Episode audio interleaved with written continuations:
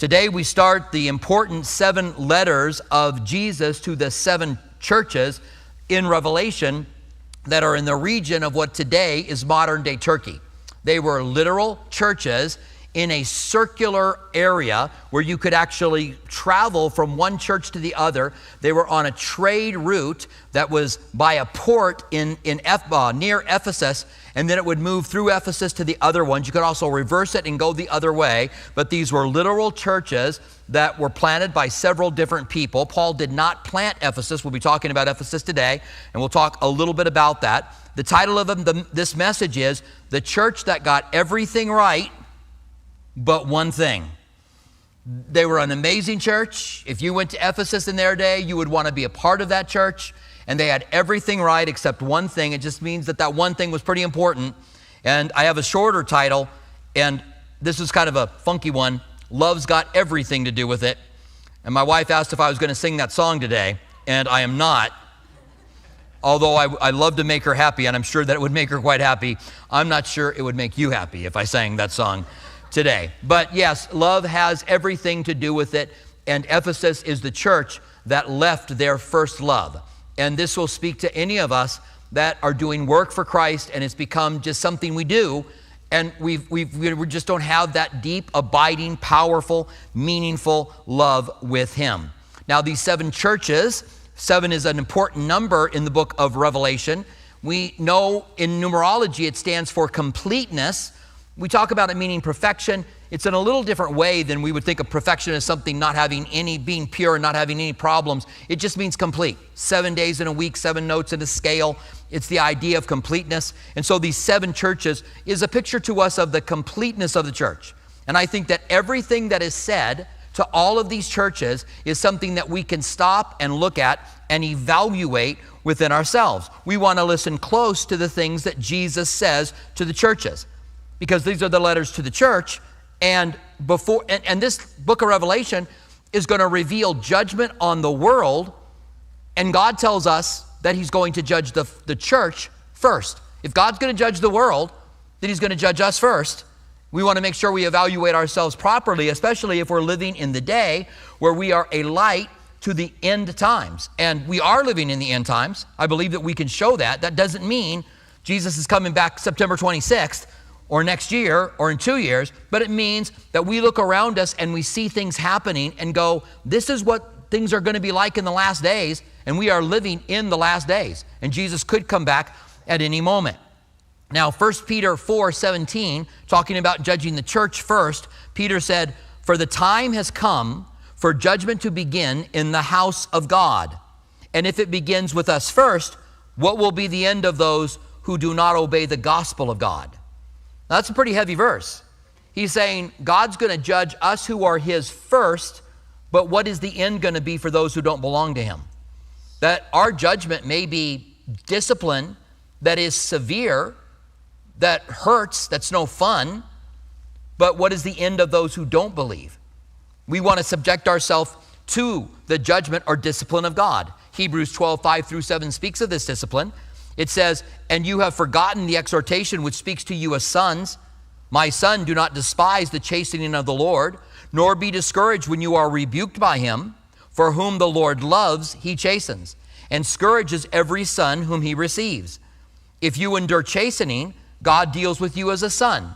For what son is there whom the Father does not chasten? Then Hebrews 12 11. Now, no chastening seems to be joyful for the present, but painful.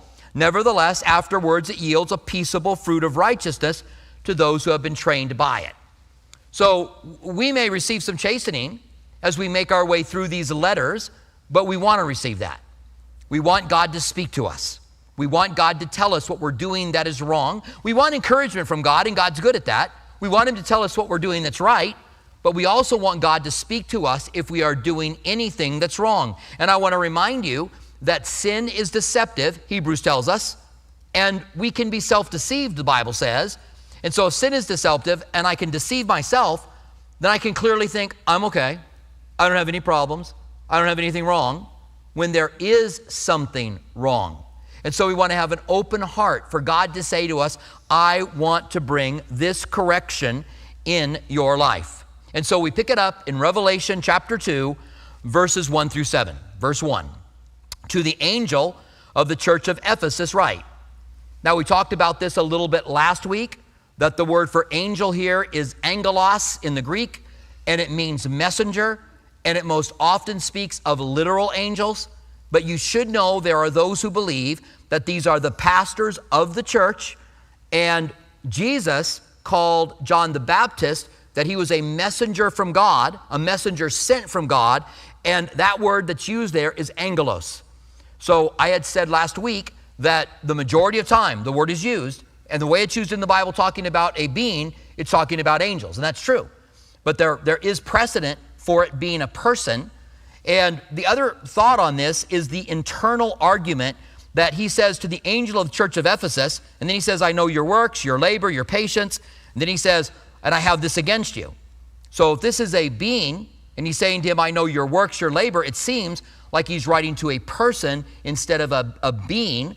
And so I just wanted you to know both sides of this uh, as to why some say, may say, that this is the pastor of the church that God's holding in his hand and that God's giving the pastor instruction. Now, I think it could still be an angel that he's instructing, and the pastor would be part of that. The church would be part of the direction, but I don't think that the angel of a church would be the one not uh, who's doing the works that he has things against. All right? So I just wanted to kind of clarify that a little bit as we start. And then he says to the church in Ephesus. Ephesus was one of the great cities of the ancient world. Some historians tell us that it was second only to Rome. It was a Roman city, it was a free city, and it was a city that was allowed to govern itself. And Ephesus was made the capital of Asia Minor.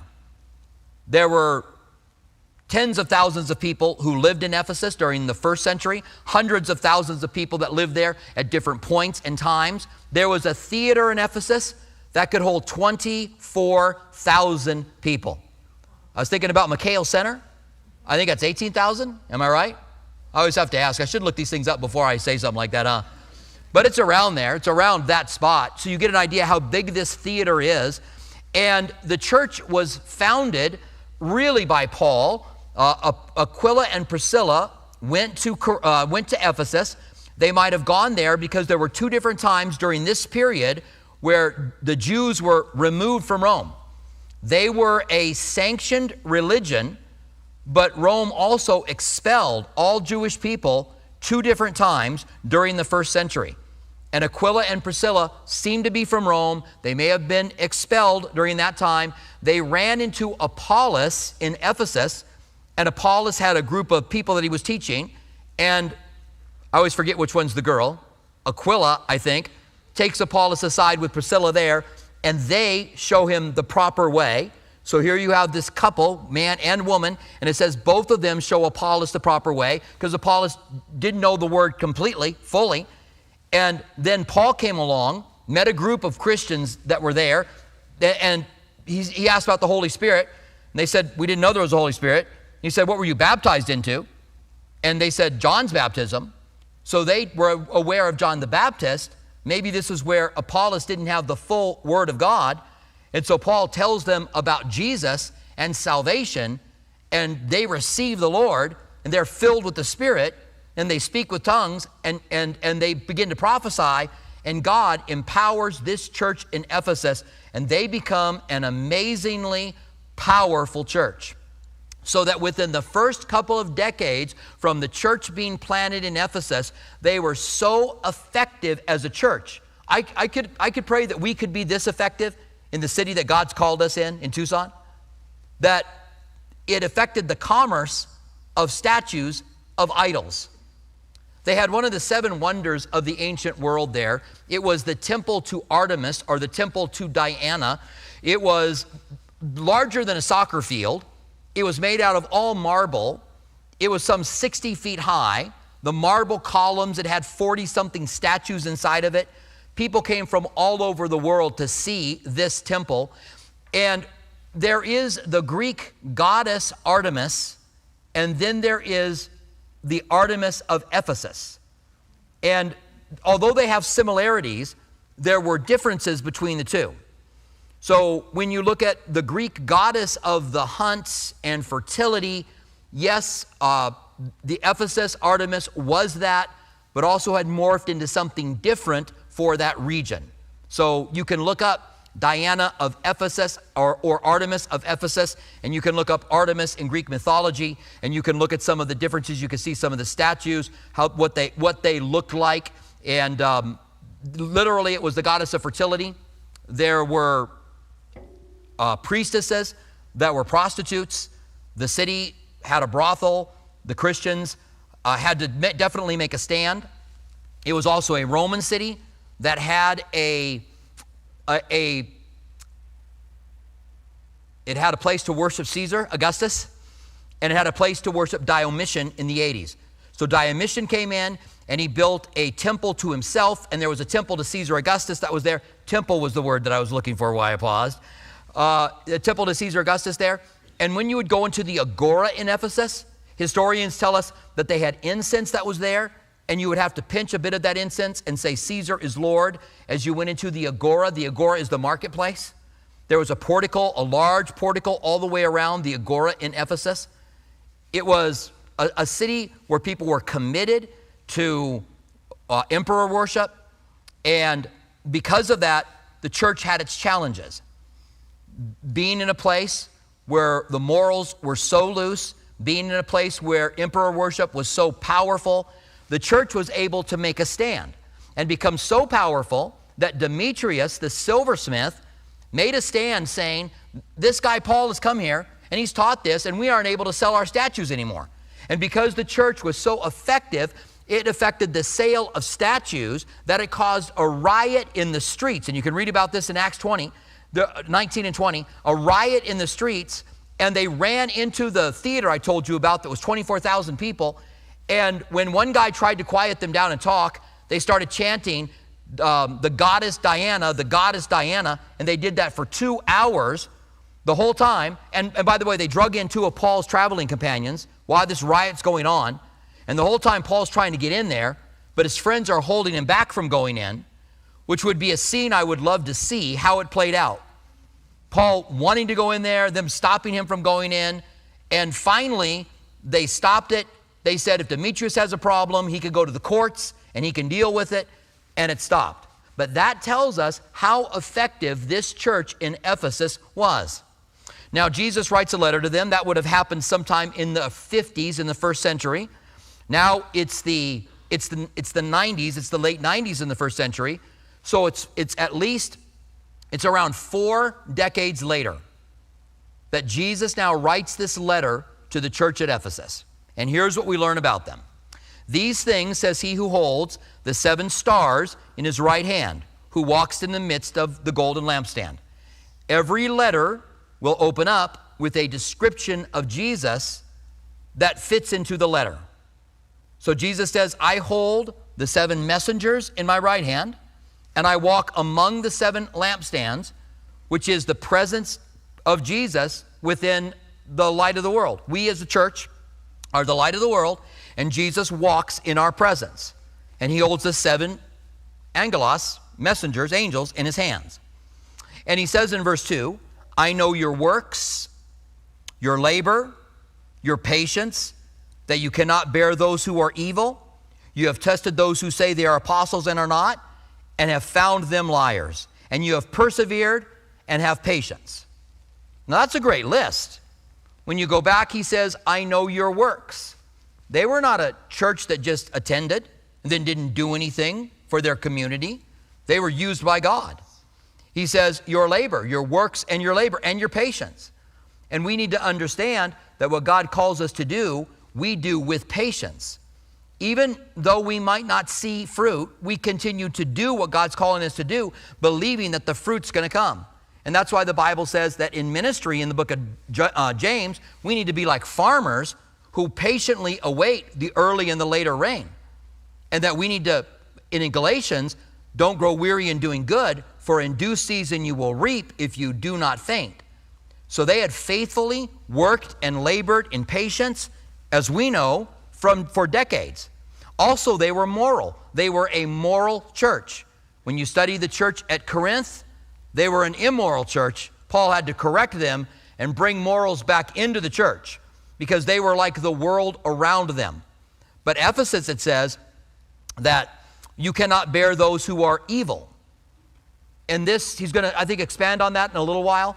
They were living in a pagan culture. There are things that, were, that took place in Ephesus, in the temples that were there. There were 14 different temples there, that we won't even talk about, that are not worthy to be spoken of from the pulpit. So there were things going on in this immoral culture that they were living, and they didn't tolerate evil. Meaning, if someone was involved in these things, that they took care of it. They dealt with what they had to deal with, and they challenged people who were living that compromising lifestyle. And you have tested those who say they are apostles and not, are not. Remember that they're not far from the region of Galatia. Galatia is in Turkey, Asia Minor then, and Turkey and Ephesus is ne- kind of next to it. It's a ways away, but Paul had these people following him who were legalists who were telling people that they had to keep the law in order to really be saved. Paul wrote Romans to respond to that. Paul wrote Galatians to respond to it. Paul said, If anybody comes to you teaching you anything different than what you've already heard, let them be accursed. So, adding to the gospel that you have to keep the law is a different gospel. And these guys went in claiming they were apostles. And Paul defends himself in Galatians, remember?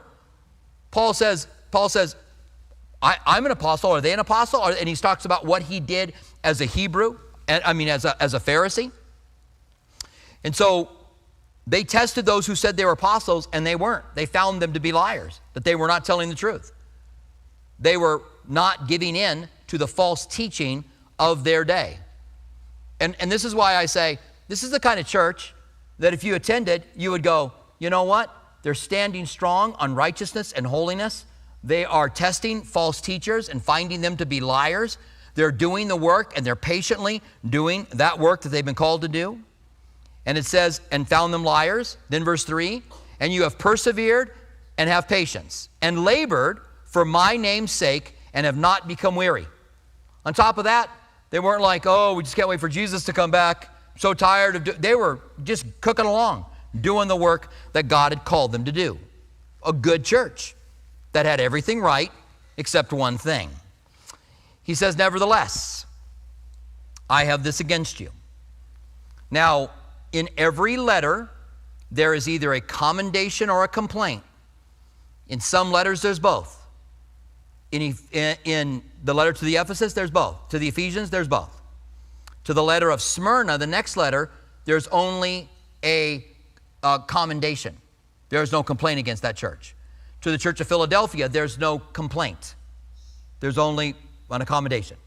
In the church of Laodicea, there's no accommodation, there's only a complaint. But there's either a complaint or an accommodation in both on all of these letters. And so, what he has against them here is that you have left your first love. They were doing all this great work, but they were no longer in love with Jesus. And I think it's important for us to recognize that this is a danger for all of us. That all of us could be doing the work for God, doing it faithfully, doing it right, not doing it wrong. No one could come in and say you're a false teacher or that you're listening to false teachers or that you're not doing the work of the gospel. But love is the most important thing. And if somehow you no longer have that love, that passion, well, Jesus is basically going to tell the Ephesians, I won't put up with it. I, I won't have you doing the work for me without being in love with me. Jesus needs to be the greatest passion that we have. God needs to be that. The Bible says that we are to love the Lord our God with all our heart, all our soul, all our mind, and all of our strength. And that's in Deuteronomy 6 5. That's the Old Testament. And then Jesus again spoke of it when he was asked in Matthew 12 29 through 31. Let me read it to you. Jesus answered him. He was asked by a, by a, scribe, by a Pharisee, I think, what's the greatest commandment in this one? And he answered him, The first of all the commandments is, Hear, O Israel, the Lord God, the Lord is one. And you shall love the Lord your God with all your heart, heart, soul, mind, and with all of your strength. This is the first, and the second is like it. You shall love your neighbor as yourself. There is no other commandment greater than these. So, God is to be the greatest love that we have. Jesus, Jesus used hyperbolic language to talk about the love that we we're supposed to have for Him.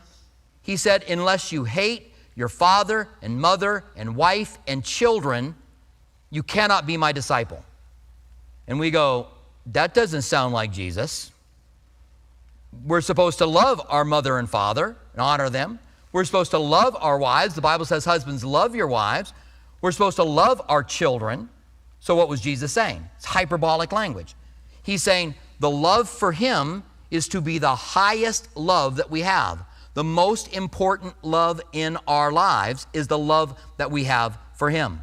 There were other places where He spoke like this, where He used this kind of language to tell us that we were supposed to have this strong love.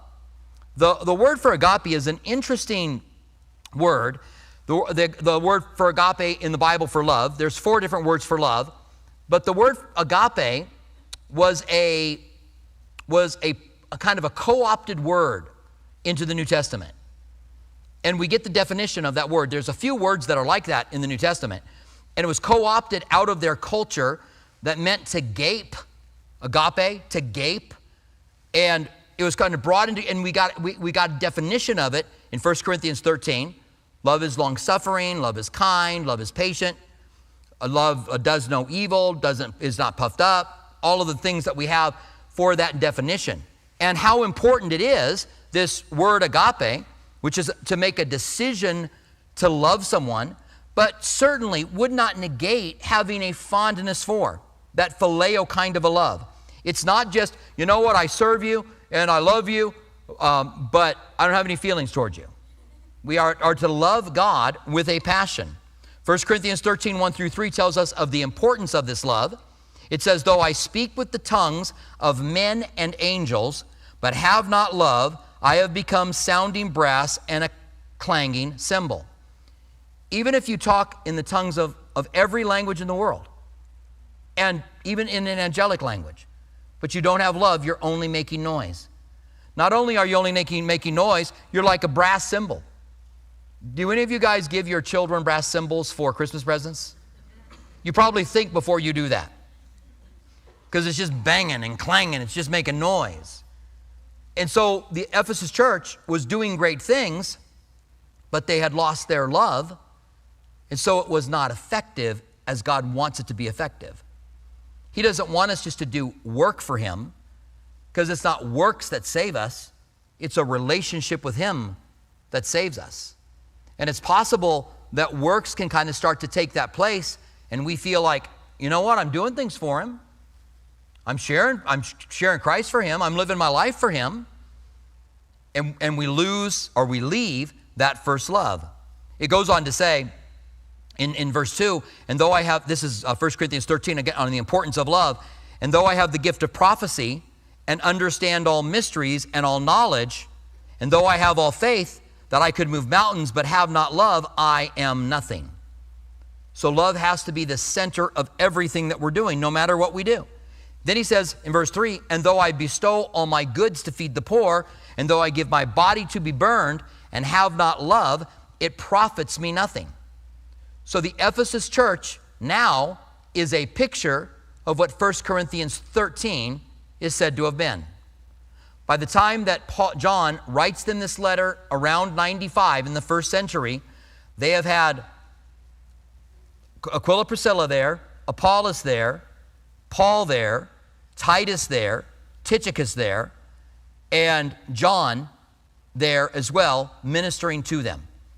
They've had all, Paul, when he went there, he would preach in the synagogue for three months, but when they started speaking poorly of Christ, he moved to the school of Tyrannus and he taught there every afternoon for two full years. So he poured, Paul lived there longer than anywhere else and poured the word of God into him. They knew it all, they knew it well, but they still allowed themselves to leave their first love. And I want you to notice the way that he says that. He says, Nevertheless, I have this against you. You have left your first love. They didn't lose their first love, they left it. They weren't like, Where is it? I can't find it. I used to love God, but I, I, they left it. They left it by not doing the things that they need to do to maintain the closeness in the relationship with God. A, a marriage is a great example of this. You can be in a marriage with someone and it can become just duty. If I give flowers to my wife and I say, you know, I just want to really give the proper respect to the institution of marriage, and since you're my wife, I want to give you these flowers. Does she even want those flowers from me? Not at all. Well, I want to do something for you because I know that in marriage, the, the husband's supposed to do things for his wife. Again, it's not going to make my wife, you know, feel very tenderhearted towards me. But if I tell her, I love you, you're extremely important to me, and I wanted to get you some flowers, I thought of you, I got you some flowers. Now we're kindling that love relationship together. This is what happens between us and God. It turns into, I'm saved, I'm doing works for you, and we leave that first love that we had for Him. And so the remedy for this is in verse 5. Remember, therefore, from where you have fallen. Remember the beginning, when you first learned about God, when you wanted to know more about Him, when you had a desire to know as much about God as you could, to spend time with Him and to grow. Remember those first things. He says, repent. You remember and then you repent. And to repent means to change your mind. So this is us saying, I feel like I am not as in love with God as I used to be, so I need to change so that I can be in love with Him. And He says to them, repent and do the first works. So remember, repent, and repeat. Do the first works that you did. Go back to the very beginning of wanting to know God, wanting to love God, expressing your love and your thanksgiving to Him, making sure you are deeply in love with Christ. If you have those lack of feelings, then you go back to those first things. And if you say, Well, I've never really had those emotions towards God, I've never had that love towards God, then you've got to come back now and begin to, to effectively plant those seeds like you would in a marriage. If you were a marriage counselor and you had people in front of you that told you we just don't feel like we love each other anymore, what advice would you give them to be able to recultivate that love for one another? What will you do to recultivate that love between you and God? Now, the question is asked whether or not this means that they've lost their salvation. And the question is asked because of that, because he says, or else, still in verse 5, I will come to you quickly and remove your lampstand from its place. So they are the light of the world, that's the church is, and he's going to remove the lampstand, which is his presence in the light of the world. And so is he saying that he's going to take away their salvation. And I've shared with you before, I, don't know where I stand on the once saved, always saved argument. I knew where I stood for 30 years. And then I came to the point where I was like, you know, there's just so many passages that talk about our security in Christ, but there are passages also that warn us about not leaving Christ. And we saw a lot of those in the book of Galatians, where when we were covering it, I was like, I still am in a spot where I don't know. And maybe, maybe the Bible wants us in that spot. If we leave him, he'll come after us, and he's writing a letter to them, and he's certainly coming after them. Removing their lampstand, is that a loss of salvation? Removing his presence from among them, is that a loss of salvation? It would certainly seem like it. If, if his presence isn't going to be with us anymore, the Bible says, where two or three of you gather together in my name, there I am with you. What we do know, whether or not that's a loss of salvation for any individual, what we do know, it's, it's the loss of effectiveness for a church.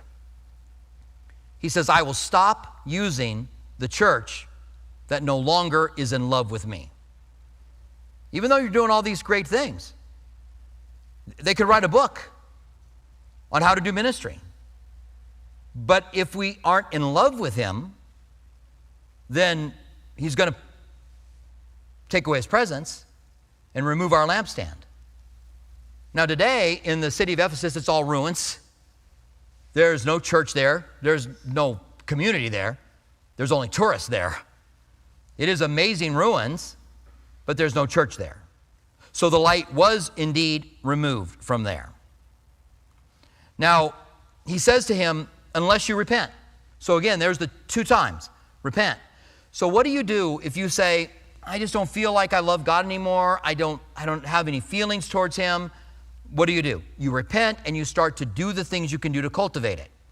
Feelings, it's been said, are the caboose of the train.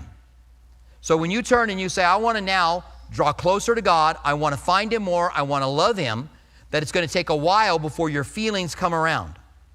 The engine is your repentance and saying, I'm going to do these things, and the caboose is the feelings that come around.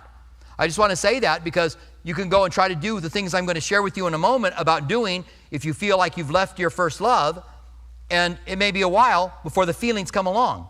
But it's repentance that's important so that you can get to the place where you have this love for God. So the Bible says in the book of James, draw unto him and draw near to him, and he will draw near to you. This is a promise from God. So that if you're feeling far from God, you're feeling like you don't love Him, then you draw near to Him.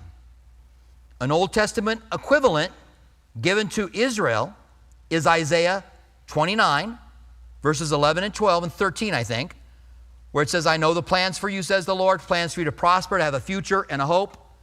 And then he says in verse 13, I think it is, You will search for me and you will find me when you search for me with all of your heart.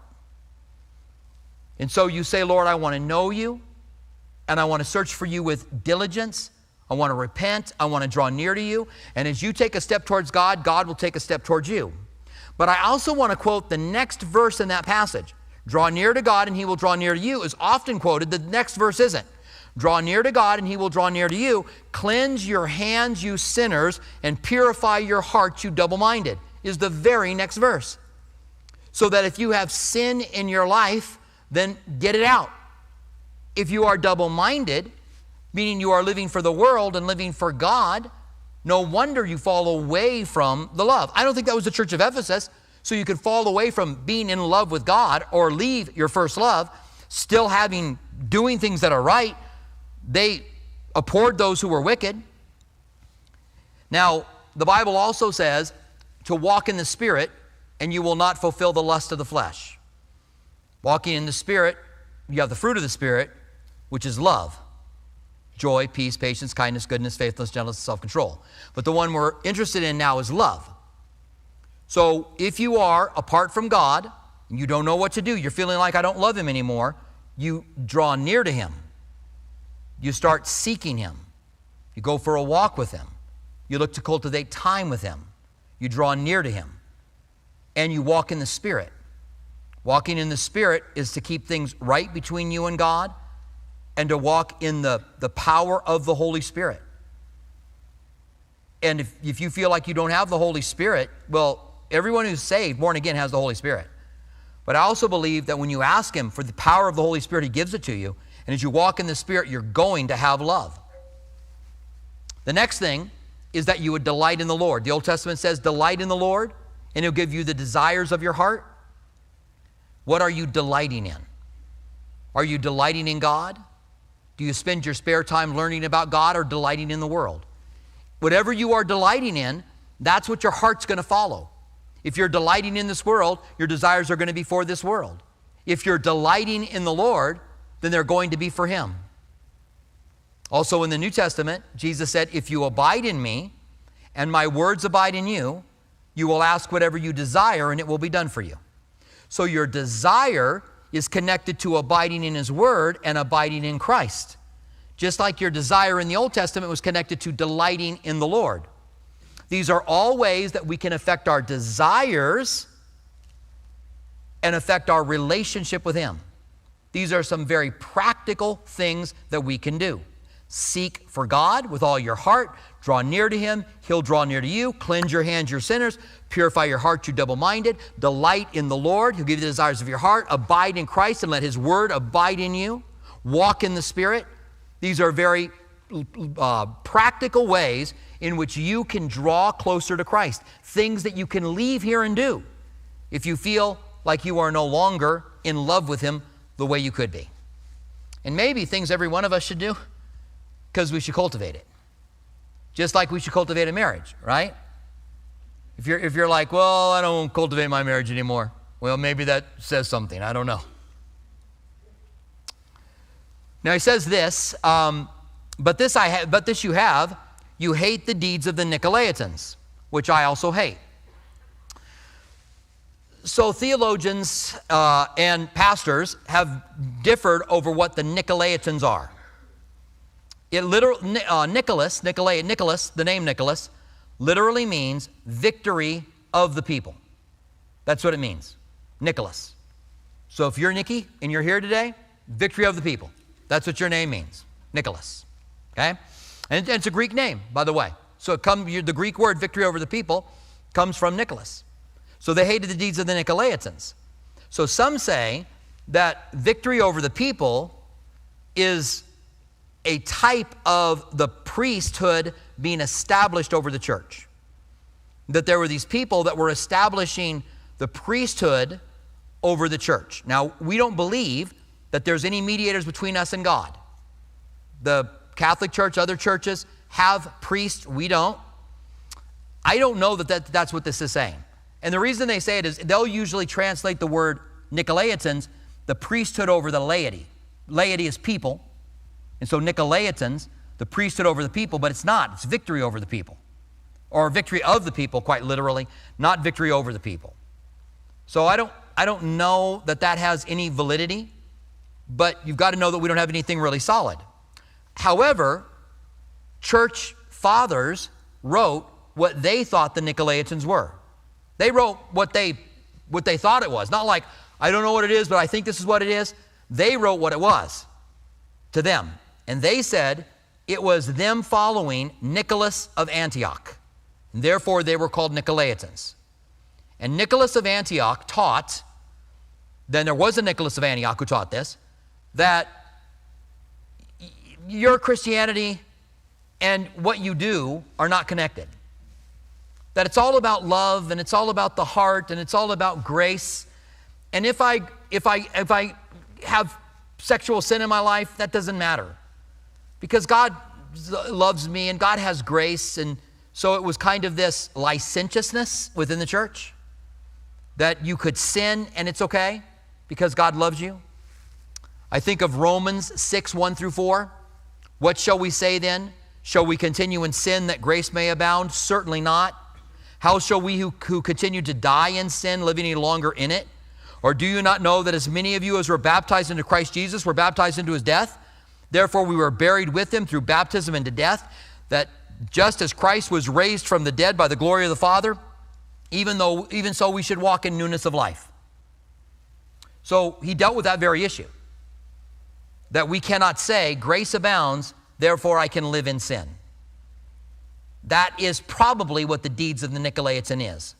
We have evidence for that in several early church fathers that wrote that this was them following the teachings of Nicholas of Antioch.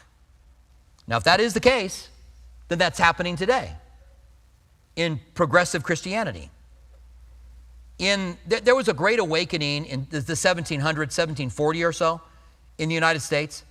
And the Great Awakening led to the evangelical church in America and things like the evangelical church in other parts of the world. But then in the early 1900s, there was a liberal theology that was developed that believed that the miracles weren't, didn't really happen, that the Bible isn't really true, that it's really not God's word. And that first wave of liberal Christians died because you're only going to go to church for a little while while somebody tells you Jesus didn't really rise from the dead. He really wasn't born of a virgin. The Bible really isn't true. God didn't part the Red Sea. You can only go to so much of that until you finally are like, then why do I why am I going? You may believe it, but pretty soon you're like, I don't need to go to church because none of it's true. And so the liberal church died.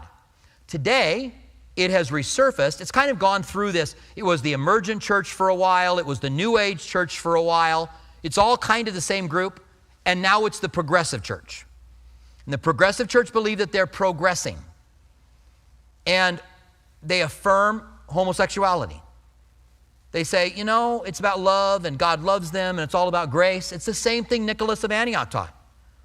It is the teaching of the Nicolaitans that are around today. And it is creeping into churches in Tucson. There are, there are friends that I know who are believing this way, who have gone down the progressive road. And it's tragic. And I love them. And I hate that they've gone down that road. But God did have that for them, that they did not believe in this licentiousness. They did not believe that you could just do whatever you want to do. And once you affirm homosexuality, you're affirming the sexual acts of homosexuality as not being a problem before God, then why would heterosexual acts be a problem before God? Why would sex outside of marriage or affairs or anything be an offense against God? And so there's a licentiousness that enters into the church, and this is I believe what the deeds of the Nicolaitans are. And I think we can be pretty solid. There is no evidence that this name that people have attached to it, the laity, the priesthood over the laity, it's not even what the word says, and there is no evidence that that's what the word is. I'm not saying that the priesthood entering into the church wasn't a problem, because I think at a certain time it was a problem. I'm just saying this isn't it. That we know from early church fathers who were much closer to this, writing that they were following Nicholas of Antioch, who taught licentiousness. That as a Christian, you can just be involved as much sin as you want to be involved in. They hated that. So they hated that. They did what was right. They hated evil. They tested false apostles. They did work for God. They persevered, but they left their first love and they needed to repent and do the first works, which are things we talked about doing, in order to make sure that you're in love with Christ. And if you're not, then just keep doing it. And someone may say to me, Well, for years I've been seeking God and I just don't feel that love.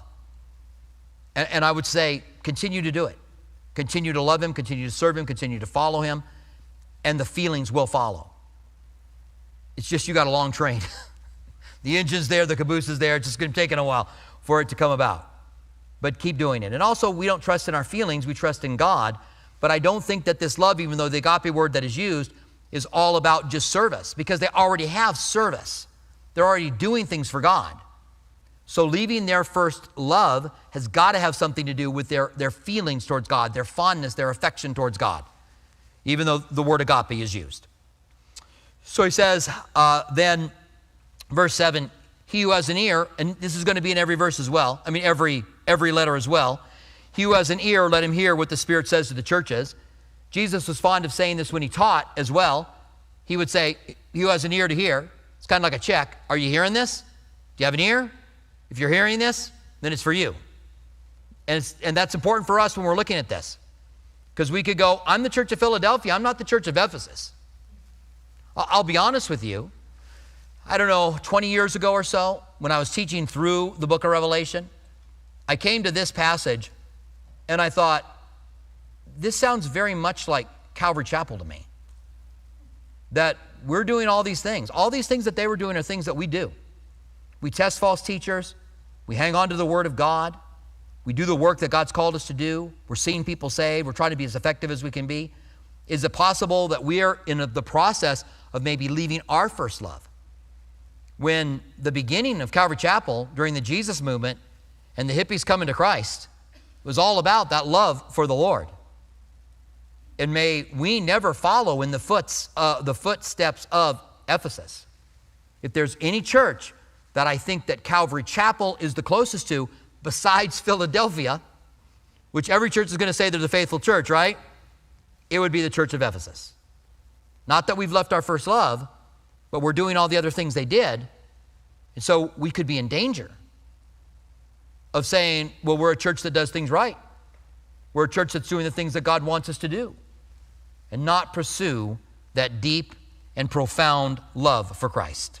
He who has an ear to hear what the Spirit says to the churches, to him who overcomes, and every letter will have an overcoming statement. To him who overcomes, in this case, it's overcoming not loving him. To him who overcomes, I will give to eat from the tree of life, which is in the midst of the paradise of God. Now, this statement is an interesting statement because I told you about the temple to Diana of Ephesus. That was one of the seven ancient wonders. It was first built 700 BC. Ephesus was established as a church, uh, I mean, excuse me, Ephesus was established as a city a thousand years before Christ. So 700 BC, the temple was built, it was destroyed, it was rebuilt, it was destroyed and rebuilt. It said that it was built by a large tree. In the ancient world, there were these large trees in different parts of the world that were markers. There's the tree of Mamre that Abraham talks about. There are a couple places here in the United States where there were large trees that weren't talked about in the Bible, obviously, but there were large trees that the root system of the trees is so huge that we know that the trees were much bigger than any of the sequoias that are around today, which are the largest trees that we know of today. So, because Artemis of Ephesus, or Diana of Ephesus, was the goddess of fertility and she helped people bring life into the world, that tree was called the tree of life, or referred to as the tree of life. And so God says, I'm going to give you the tree of life to eat. And it's not this tree by, that, that Artemis, that this temple Artemis was built by. It's in the paradise of God. And this ancient seven wonders of the world, this temple of uh, to Diana of Ephesus, was considered to be the most beautiful of all the ancient seven wonders.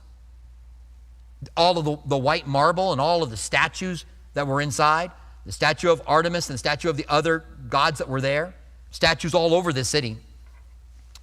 Now, and, and God's saying, I'm the one who gives you life. I, and, I'm to, and the tree of life is in the paradise of God, not in this beautiful temple to this goddess. Three things in closing. Number one, test false teachers, work with patience. And all these things for Christ is a good thing. It's not bad. We don't want to go, well, I'm struggling with my love, so I'm going to stop doing things for Jesus. No, we just need to put an effort in making sure that we maintain that love with Him. Number two, God's not, work, not pleased with work alone.